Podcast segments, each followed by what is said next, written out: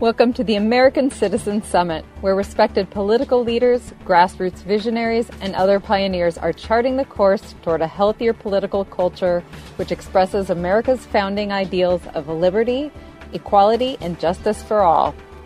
Please share this event with your friends and family, and join us on Facebook at the Shift Network. And now, your host, Stephen Dinan, CEO of the Shift Network. Greetings, everyone, and welcome back to the American Citizens Summit, where today we're getting to go deeper into an area that often creates and perpetuates a lot of divides between left and right, and really has an opportunity for more common ground than we think, which is the future of defense and, and the broader, uh, broader category of national security. So with us today, we've got two people who are really extraordinary pioneers in this area, charting the way beyond some of the partisan divides into terrain that can really help us evolve as a country. Diane Randall is the Executive Secretary of the Friends Committee on National Legislation, which is a terrific group. Uh, my wife and I have gotten involved last few years going uh, for their national conference and then the Peace Lobby Day that follows, and they work in a very bipartisan way across the across the aisle to to to really advance different peace building initiatives. And she's got a broad background from all the way back in, in nuclear Omaha nuclear freeze campaign to working with the Office of Urban Affairs and Board of Education. And she's uh, she's an extremely talented woman who's who's very active on these issues. So welcome Diane. Thank you Great. And also with us today we have Michael Ostrolenk, and he is someone who um, is a founder and national coordinator for the Medical Privacy Coalition, and also the founder and national director of the Liberty Coalition, a transpartisan coalition of groups working to protect civil liberties, privacy, and human autonomy. He's also the co-founder and president of the American Conservative Defense Alliance, which works to promote a traditional conservative foreign and defense policy.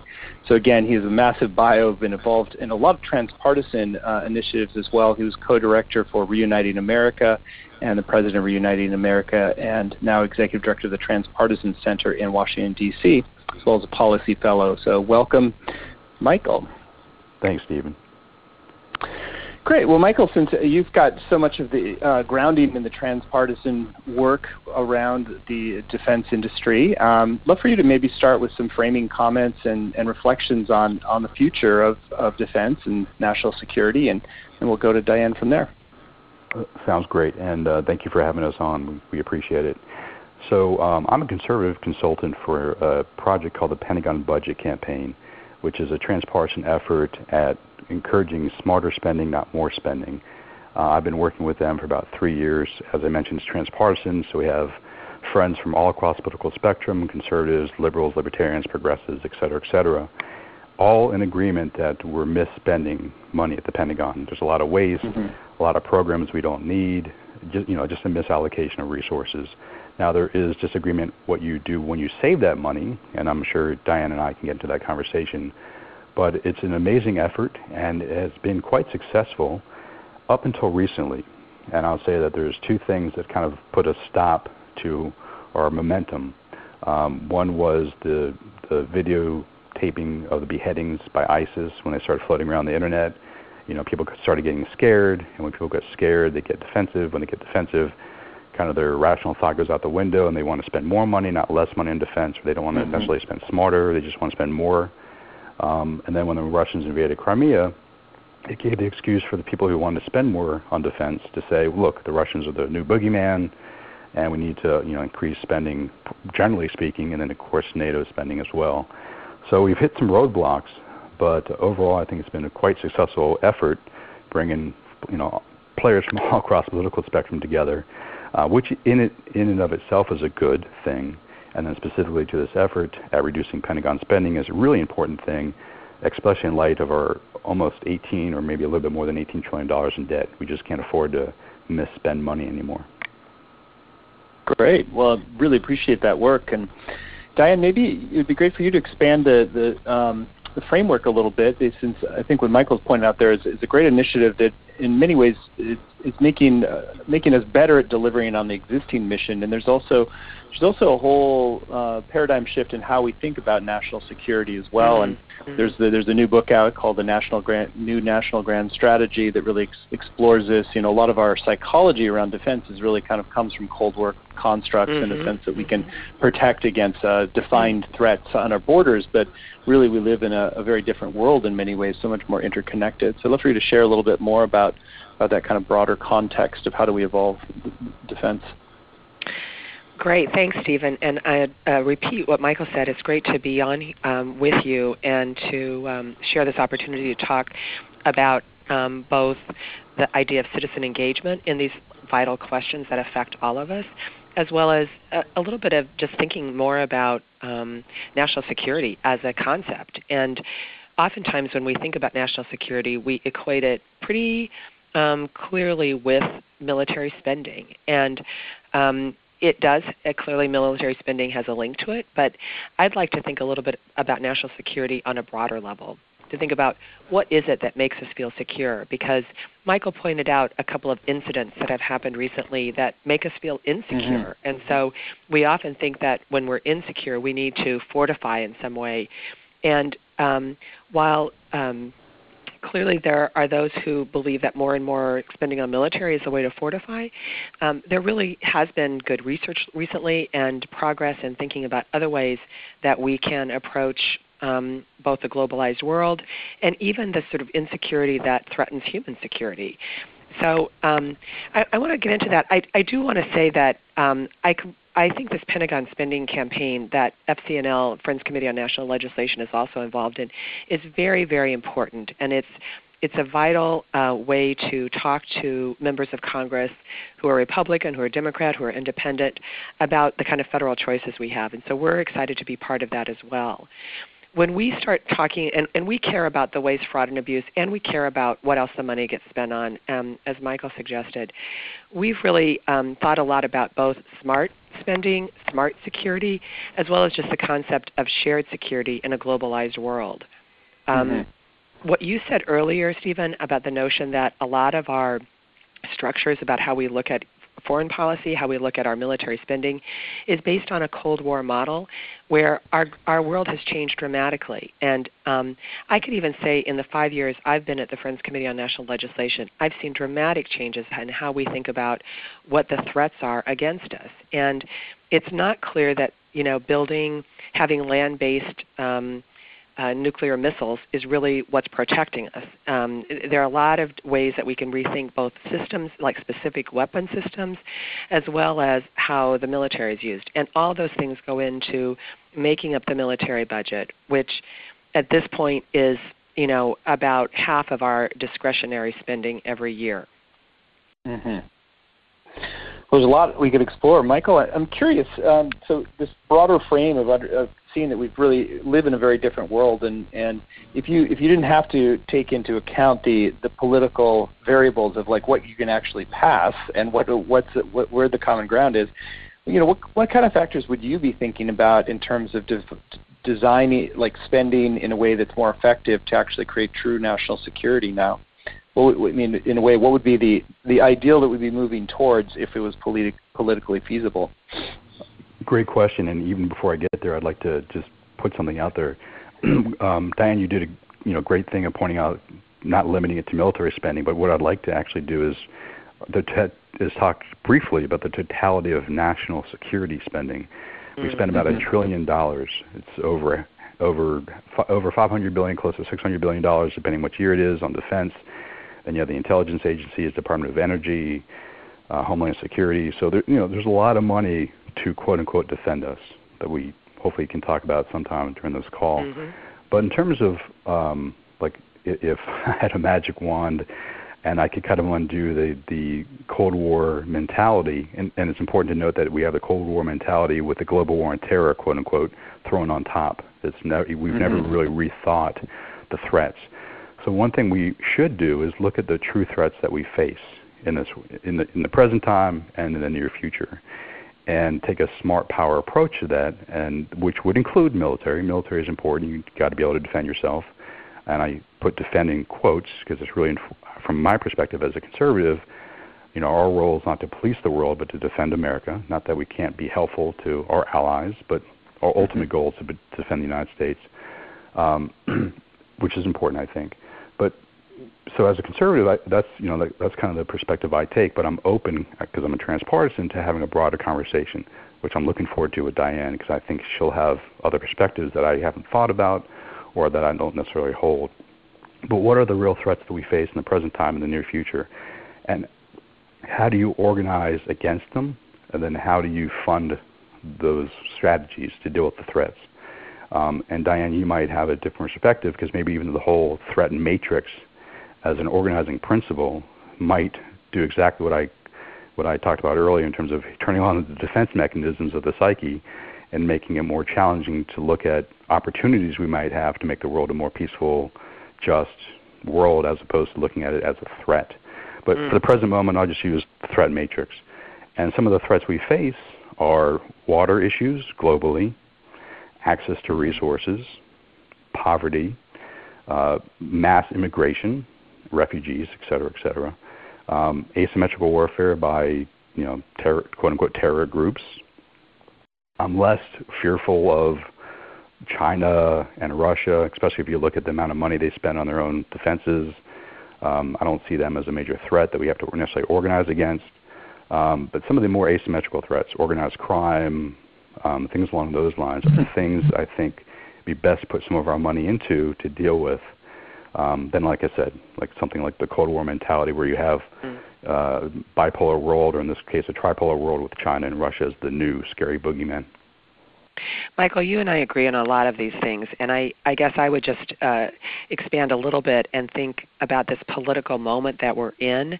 And when you think about um, the populist kind of sentiment that we've seen through this election cycle, for example, about people saying, um, "I I want I want a better economic opportunity. I want to be able to get a, a post-secondary education. I want to be able to live in my community, work full time, and provide for my family. I mean, this sort of economic divide is also one of the problems that we're seeing in terms of insecurity. Now, that's not um, a, maybe a threat from the outside, but it is, I think, threatening our civil society in a sense. Um, and so, when I think about what you know, again, back to that broader framework of what national security is, it truly is about well-being for people, and that includes mm-hmm. economic well-being, and I think it includes health. I think it includes education. And so we can look just at the United States and say, what do the people of the United States want? You know, I mean, clearly we want to be uh, free from fear, if you will. But I think we want to also have that opportunity for our children, for our grandchildren. And I completely agree that you know the issues of water, and I would you know expand that to say climate change overall, you know rising sea level, and when you think about the threat of migration, that's driven um, we've seen some substantiation that that's driven by climate change, but moreover, it's obviously driven by violent conflict, and it's also driven by lack of opportunity for people. And um, that's a that's a huge phenomenon we're seeing right now. That is putting pressure, um, obviously, on Europe, um, but also on the United States and other developed countries. And um, so, you know, there are both these ways that we can look at it from the United States perspective, and then I would say on a global perspective, you know, there's been a lot of work done um, uh, on the Sustainable Development Goals that have come through the United Nations, but they've also been um, uh, looked at in countries um, across the globe that deal with exactly the kinds of things that we've been talking about poverty,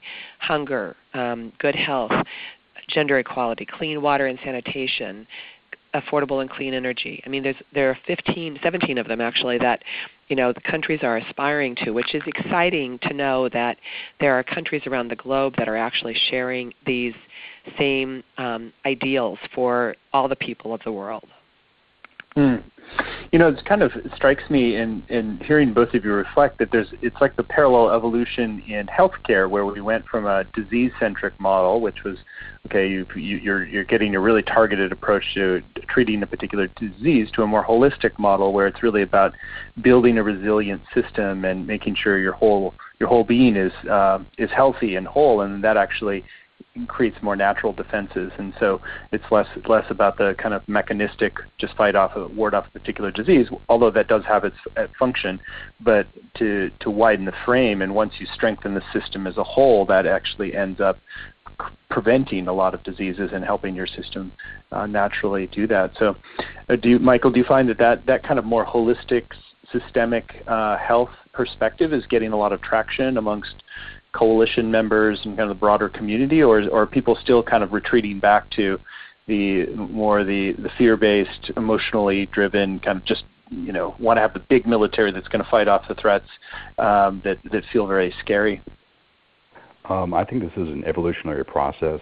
So I would say at the cutting edge, you'd have people like Diane and others in her in her orbit who are looking at things more holistically, so, including yourself, Stephen, in a wide variety of areas, um, who are looking at things more holistically, um, recognizing the limited the, the, limits of kind of the narrow thinking of the past, quote unquote, the threat matrix that I started this conversation with, and, and organizing around that. Um, but I think it's just the cutting edge of people. I think the majority of people are still caught up in, you know, the threat matrix and money and such like that, as opposed to looking at all the all the, all the possible factors. And you can't actually look at all the factors, but all the known factors uh, that we sh- we might want to address as a species living on planet Earth, or just even in America as Americans, um, to shift the frame from you know, threat to holistic thinking and well-being health and happiness. And you know, I, I just want to make a point that the Pentagon budget campaign doesn't talk foreign policy, except for maybe shutting down certain military bases abroad. So I'm not speaking on behalf of them. But our foreign policy is also important to look at because it has a great effect on some of the things that I mentioned earlier and that Diane, uh, expanded upon. I mean, if you look at a lot of the folks from South and Central America who cross our border here in the United States, a lot of that is a result of 20, 30 years of the war on drugs. You know, because of our war on drugs, we've destabilized a lot of these countries. And not to say that you know the countries would have been fantastic and whole and healthy without our war on drugs. You know, like, yeah, that really can't be known. But we do know that the war on drugs, when you do prohibition, for example, does increase the level of violence and increase, in, you know, increase the level of violence. People want to escape the violence, and one place they come is the United States. Same with North Africa you know, we overthrew Gaddafi, and that destabilized all of North Africa. Not all, but uh, good to the many countries surrounding North Africa. Same with Iraq. You know, ISIS is now a result of our interventions in Iraq, mm-hmm. Syria, and Iraq, and now other places across the globe. So, you know, I do think it's important to kind of look at things holistically, and then for us as a country to take responsibility for the things that we are causing due to our lack of foresight in our foreign policy, as an example. Mm-hmm. So there's some there's some deeper analysis of root causes that needs to really permeate the thinking as well, like where we're where we're putting the fo- focus. I think that's a great point. Diane, anything to respond to that? Yeah, I, I, I started thinking about if you if you carry out the health analogy and what uh, Michael was just saying. In, in some levels, it's the Hippocratic oath. You know, do no harm, and mm-hmm. I think mm-hmm. that's important to to go back and look at. You know, a, a, on a deeper level. I, I want to say a little bit more about the Pentagon spending campaign, though, and specifically what what this means in Washington D.C. Um, and and I think listeners often feel very disempowered when they think about the federal budget or they think about Congress because they think, well, what can I do? How can I be involved? And the fact is that, um, I, and I think people often think that Congress is, you know, completely gridlocked. And while Michael and I are both here and see see gridlock in Congress. There certainly is it, but there are steps that have been that can be taken to move Congress along, and clearly the voices of people around the country matter, and they matter a great deal. And and that's not to say that um, there aren't other things that influence Congress. We all know that money is a big influence on Congress, but but people, um, citizens, um, do need to talk to their members of Congress, and members of Congress listen to citizens, and they particularly listen when they're running for public office. And and of course, all the members of the House are up for public office this fall uh, for election, and about 30% of the Senate is up for re-election, as well as the presidential uh, candidates. So there is an opportunity to kind of raise some of these issues in the public sphere or in your local communities. And so I think I think it's really important for people to think about also what they can do. So what issue might they raise? It might be a broad issue about our federal spending priorities and whether we want to continue to spend, as Michael indicated, almost a trillion dollars a year on military and related defense national security structures, or whether there might be another way we want to put money into a human priority. So that would be the perspective we come from. That that re- that is really important to think about this in terms of what are what are priorities. And I think of priorities as um, people, planet, and peace. You know, these are all things that are, you know, the, what what people need, what our planet needs, and what do we do to create peace. And there are ways that we can, in, uh, you know, back to the conversation about are we trying to move money out of the Pentagon to something else? Um, you know, that is a debate that can be had. It's not what the Pentagon budget campaign is doing. But for small sums of money, we can put more into peace building. We can put that, and peace building would be a prevention method, trying to prevent violent conflict before it happens, trying to support you know, civilian-based peace builders in small ways could go a long way toward addressing some of the violent conflict issues.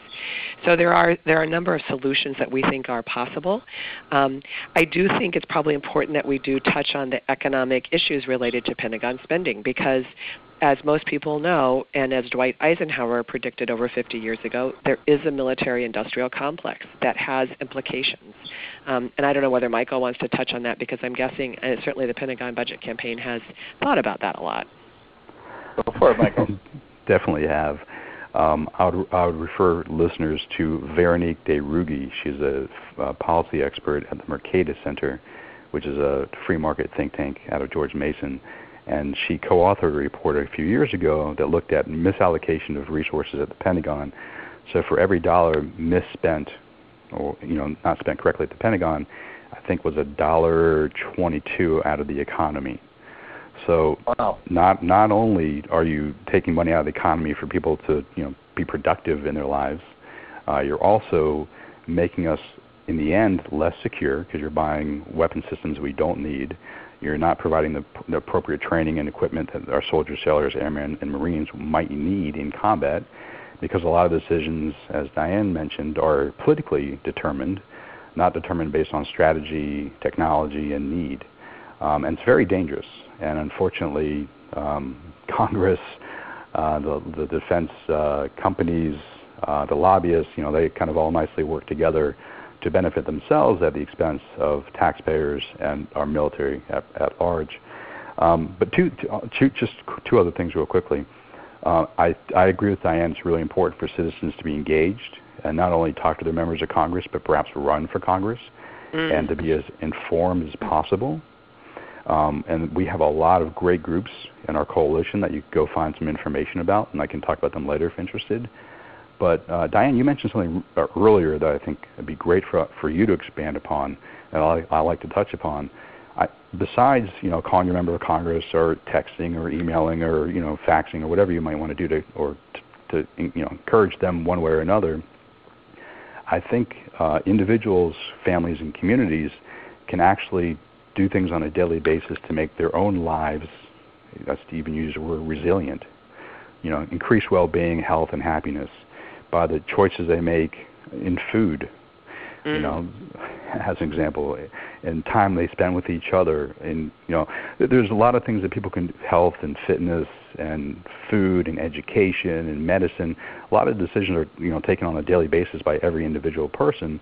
And I think if uh, American citizens were more informed on their options at that level, they might become more resilient as individuals, families, communities, and as a nation, um, which I think is really important because unfortunately the trends are heading in the opposite direction with a lot of the diseases, lifestyle diseases that we now face, and environmental challenges we face as well. And I would add to that, I think that just, um, you know, I know um, the Shift Network has done a lot of good work in thinking through sort of how do we take, you know, our own spiritual well-being and let that inform you know who we are. And i, I want to say that i i think that there's never it, we are of course a faith based lobbying organization. We're a quaker affiliated.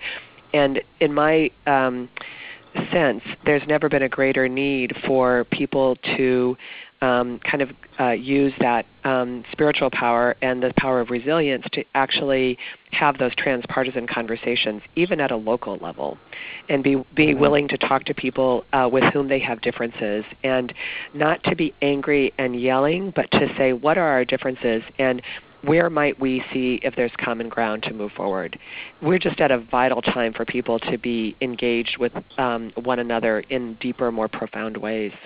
Mm. Amen. Yeah, it's clear the political culture is really sp- splitting us apart on so many different levels right now, and it's got to be a high priority for all of us to shift that culture to one where we really the diversity of political diversity actually becomes constructive rather than destructive right now. It's often just you know because we're just, just sniping at each other and and not actually listening and, and exploring real exactly and and even I mean you know I mean I, I just I, you know there there there are there are reasonable um, way there are reasons to be partisan. I mean, I, I don't I don't disagree with that completely, but but there also are reasons to allow our partisanship to um, uh, fade when we're trying to find solutions, and we're seeing too little of that, and and that concerns me. I mean, it concerns me for the well-being of the country, let alone you know this this sort of uh, huge question of our own sense of security. So, I I think there's a lot of I mean we're talking now about a lot of different levels about what people can do, but but they are integrated and they are holistic and they do require us to stretch ourselves in ways that we might not have thought necessary. So it is a it's a very um, I would say very yeasty time in our political and social lives that kind of demands that people be deeply engaged. Can, can I just another little perspective here? Like one thing I've I've thought about, and also in writing my recent book, I, I was thinking about the, the whole issue of defense and, and moving. What's what's the next level of it? Um, and you know, we once called the Department of Defense Department of War, and then we up leveled the mission, if you will, to defense which has is more focused on the protective side of the equation. And it struck me that it would be a natural next evolution to say to, to actually rebrand the Department of Defense as the Department of Peace, which would include the military, but also would include a lot of the other kind of concerns that we're talking about. So in a way, it expands the mission, recognizing that that um, security concerns actually require, first of all, aiming towards peace. But peace has often been so, um, uh, you know, essentially turned into a left wing cause in many ways. They're like the the word itself has gotten branded as left wing, rather than a unifying label. Um, just curious, Michael, on your side, do, do do do you see opportunities to sort of a way up level the mission where it's like it's more unifying, like does national security tend to bring people together? And uh, I'm thinking about like all the different people associate with conflict transformation or different kinds of psychologists or healing work. It's things that aren't we don't normally associate with the with our defense uh, industry, but actually are really central to creating to addressing these uh, deeper deeper um, you know wounds, cultural wounds where people have festering resentments, and there's a lot of things that need to be addressed that, that can flare up in, in um, security concerns. Right. Well, a couple things, and then I'll answer that. Um, Diane, you mentioned the importance of citizen engagement. Uh, I recommend folks check out the Living Room Conversation it's a great organization that's um, facilitating conversations amongst citizens in their own homes. Um, you know, from Department of War, Stephen, to Department of Defense, I think language matters, and it'd be more accurate at this time to call it the Department of War because um, it's not organized to defend the nation. We have a completely different mission. So I think the Department of War would be more accurate. Now, if you wanted to call it a piece, you're right. Um, it kind of has a it's a hard to grasp uh, word on the center right, libertarians, conservatives, and paleo conservatives. So we might want to play around with the language or something. But a bigger framework, something like the Department of X, that encompasses a lot of these things that Diane has been talking about, and I agree with, might be useful as an organizing principle um, to recognize that you know the military has a role to play but it shouldn't be the first, second, or third option. It should be like the last option, mm-hmm. if in fact you need to do that.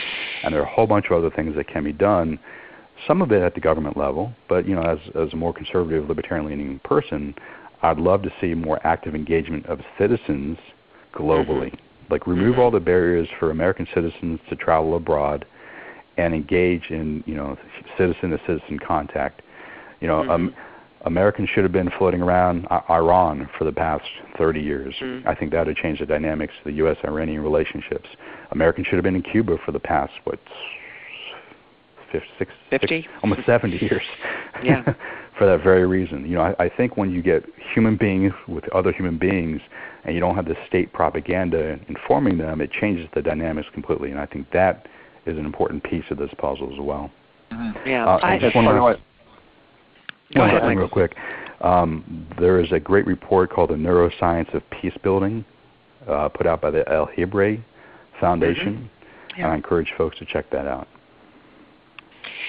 Uh, Stephen, can I just jump in and say something yeah. about the, the the the terminology? I think words do matter, and you know, we the, here's here's what what I've found in Washington D.C.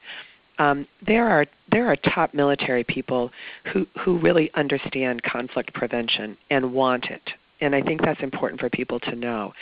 I don't think the military wants to get into battles. I think they want to prevent um, war, but they're prepared to fight war. And so I agree that a better name, you know, might be the Department of War and let them. I, I'm not saying that they shouldn't be paying attention to peace building but what we've put into the, what's now the Department of Defense is, you know, we've loaded in all kinds of spending, you know, research and development on all kinds of things that don't really relate directly to you know military preparedness or even national security because Congress has basically given a free pass to anything that goes to the Department of Defense. I mean, mm-hmm. there is no impunity for um, not. I mean, the Pentagon hasn't had an audit, you know, for how long? I don't know, decades, and it, you know, there's just huge problems, and it's a big boondoggle, and so that's that's a concern to citizens whether you want a super strong military, whether whatever you want, you, you don't want your government wasting your tax dollars, and I think that in itself is important to keep remembering. I would say that on the peace building side and on the diplomacy side, which are two strategies that we can use, as well as citizen to citizen engagement as a third strategy, these are ways that we can help build an architecture for peacemaking. And that's part of what we've been trying to pay attention to is what are the components within the US government, not creating a new department, but within the State Department, within the Department of Defense, within the National Security Council, within these various mechanisms of government already what is the architecture of peace building? So, as Michael said, when a conflict happens or when we see a conflict on the horizon, that the president doesn't have to turn only to the top, top military brass, but has other resources to think about what can be done. And I think we're starting to do more of that, but we firmly believe that there has to be much more done and that it is a better investment of taxpayer dollars. Reminds me of when we lobbied last year on the Atrocities Prevention yes, Board and how that yes. was it's sort of like an early warning detection system of when things are about to really implode in different areas and how important that it's like preventative medicine versus uh, emergency medicine to use exactly. our health metaphor from where there. Yep. Yeah. Exactly. So, so Michael, I'd love to hear your reflections more about if we were to adopt more of the preventative medicine uh, approach, and like how would you you know allocate resources to be more strategic about that? Well, using your kind of holistic health um, um, model, I would say, and following what Diane says, first do no harm. That'd be a good first step. And I think, unfortunately, you know, we've had since the since the end of the Second World War till till now, a long history of interventionism abroad which has um, not been helpful and in fact harmful to our own national security, but you know, speaking globally to the to global stability and and such. So I think we it'd be helpful for us to reflect. We have a you know we, um, a shadow, a, a collective shadow, um, which we don't talk about. And I think it'd be useful to look back and say, you know, mm-hmm. maybe we shouldn't have done this, maybe we shouldn't have done that, mm-hmm. as a first step on healing ourselves before we can then look forward to say, we've recognized the limitations of our previous actions, the harm that they've caused. Let's mm-hmm. try not to replicate that. And then how can we move forward? And I would say, you know, two different paths, and I think both paths can be integrated. I still think, you know, a threat matrix would prove, prove useful because there are real threats you know, uh, we talked about water, water and other type of resources limitations. Diane, you mentioned global warming, mass migration, you know, refugees, all all those kind of things, asymmetrical warfare. So there are immediate threats that need to be dealt with. And then I think it'd be helpful to take the like the long view as well and say, okay, you know, 20, 30, 50, 100 years down the road, what kind of world would we like to live in? Yes, and then we'll I kind love of work that idea. Mm-hmm. And like, how can what steps do we as individuals, we as states, we as a country, we as the globe, you know, as a Mm-hmm. species, uh, need to take to reach that? But we have to be realistic because you know um, there are bad people who want to cause Right. others harm. You, you can't Mhm. just, we can't pretend like there aren't quote unquote evil people. Now, a, a lot of people who might fit into that category might might possibly be saved preventively before they enter into that space, and others just might be so damaged that there's nothing that can be done, and they just unfortunately need to be killed. Um, but you know that's such a small part of the conversation, and it should not be the leading part of the conversation. I think uh, you know, as Buckminster Fuller talked about Spaceship Earth, that could be a really good perspective, and then work backwards from like 50 to 100 years, Mhm. how to Mhm. become a, a real global commons. I, I'm a I am a big believer in what you're saying is to really expand the vision of what's possible and then work backwards. And then we have the realism where the, much of the American psyche is like caught up now in terrorism, for instance, and that tends to put us very short term, very emotional, very primal, kind of instinctual level. So, any just reflections, Diane, just on how do we shift the the, the climate?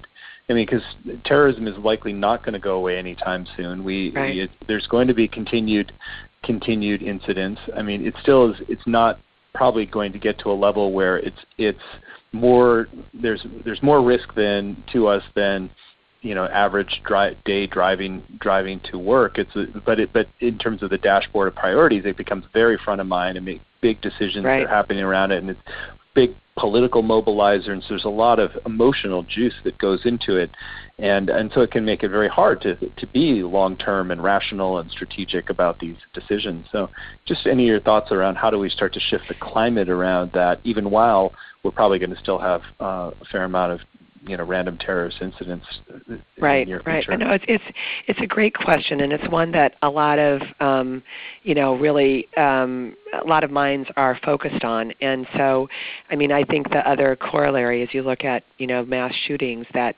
captivate us and anger us and outrage us. And you know we just that's when the you know conversation around how do you prevent gun violence occurs. And yet we you know don't pay attention to the, the 33,000 deaths that are happening every year you know around gun violence and you know over well over half of them being suicides. And you know so that sort of perception of what is is truly dangerous is is an important one to try to raise. At the same time, you know, when we respond with fear, that is a, I mean, there's a lot of neuro, neuroscience that kind of understands that in a way that um, just means that it, it, there is not a logic that follows immediately. It takes some stepping back to try to look at that. So, I mean, I do think that this question of both um, countering violent extremists is really an important one, and there's I think been a lot of live debate and beginning to have some ideas of what might happen on that. And I think we're in a very very nascent stage to think about that. But I think Michael's uh, statements about you know going back a ways and looking at where we have funneled res- funneled um, so-called security assistance, meaning weapons to, Mhm. to groups outside of militias or other um, non-state actors, and even in some cases to states, has foisted some of this on us. So there's there's a lot of questions like that that we have to address. I think the other part is just getting back to where we started talking about Pentagon spending and you know how much is going into that let me just like compare nuclear weapons to you know addressing terrorism. It's not a solution and yet we're going to probably spend a trillion dollars to modernize our nuclear arsenal. Might we better spend even a portion of that money on something that is addressing the true threat before us and begin you know doing both research and preventative measures now? And you know the other the other thing i would just caution and say that any of these global problems, any of these deep systemic problems, are going to take some time to change. I mean, even though we'd like them to change immediately, um, the important thing is to work on them now so that we can get to that point 50 years from now for the world that we'd like to have. Mm-hmm.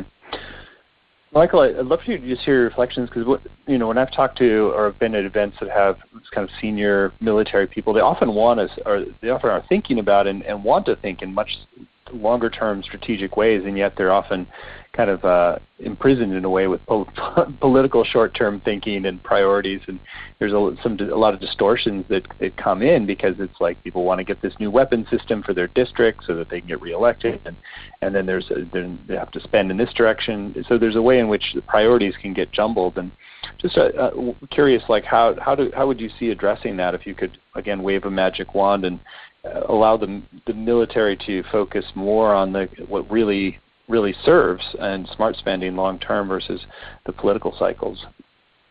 Well, I, I think it's going to a couple different things. One is a change of consciousness among the American public in terms of how they think about these things. You mentioned kind of the short-term thinking, which drops a lot of this, the, you know, the military spending as an example. But the short-term thinking drives so much of our lives. You know, unfortunately, we're kind of immediate gratification. That's you know that's our technology leads us to immediate gratification. Our culture leads us to immediate gratification. Our financial systems immediate gratification. And until we can kind of break that spell and start thinking um, more longer term than the next quarter or the next quarter or even tomorrow, um, mm-hmm. once we start doing that, I think that would be very helpful, not only in terms of Pentagon spending, but the totality mm-hmm. of the mm-hmm. issues we face as a country. You know, I, I talk a good bit about the politically conditioned mind you know, we all are politically conditioned, whether we're wherever we come from. You know, we have a certain perspective that we hold. Um, and one thing that I think would be helpful as a tool, and this is just one tool among many, is meditation, as an example. Uh, you know, I don't know if you've seen the, the, the some reports, but there meditation is prominent in the military these days. They do it at the Department of Defense. It's being taught to the various branches of the military. It's being That's great. done in. I wasn't yeah, aware of that.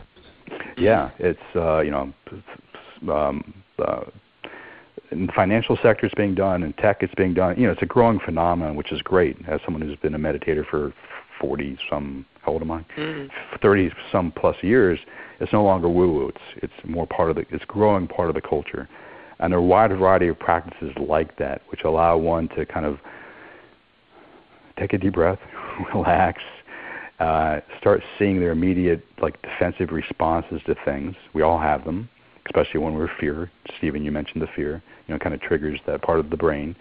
And meditation as a tool can kind of undo some of that, mm-hmm. so you can be more thoughtful as opposed to reactive.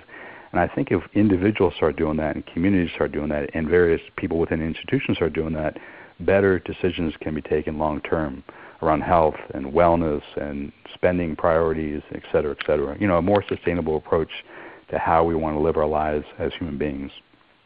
So hmm. just one suggestion. That's great. Yeah, I, well, I think anything. I just was going to say, I think anything that allows us, you know, the practices that allow us to be fully present um, are are super important. And mm-hmm. I think that being fully present means that we want to be fully alive. And when we're fully alive, then we're thinking not only of what's happening in the here and now with our, with I mean, which is being present, but we also create an awareness for how we fit within both um, our own communities, but even the broader world. And mm. when our when our minds open up a little bit like that, then we perhaps can begin to appreciate this notion of you know shared security or how we relate to people around the globe and i think that's part of what you know you know, we're all going to have a slightly different take on this from our political perspective, but I think we can agree that there are ways that we can look at our federal spending and specifically the Pentagon spending and think about security in new ways. And I would concur that it does start with the individual person.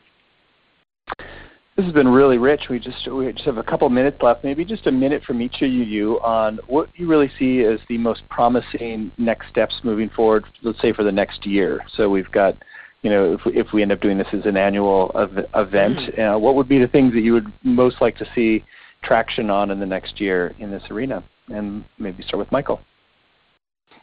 Great. So a couple things. Uh, Diane, you mentioned audit of the Pentagon. So since the 90s, it's been required by law for the Pentagon to be audited, and they've failed to do so every year. It's the only agency that has not been audited. Um, it was included in the GOP platform, one probably one of the few things that's from my perspective good in the GOP platform. Um, so I'm hopeful that maybe we can not only pass a, you know a law that reminds them it's already law to, to to do an audit, but maybe put some teeth into it so you know people are held accountable for actually for not complying with an audit.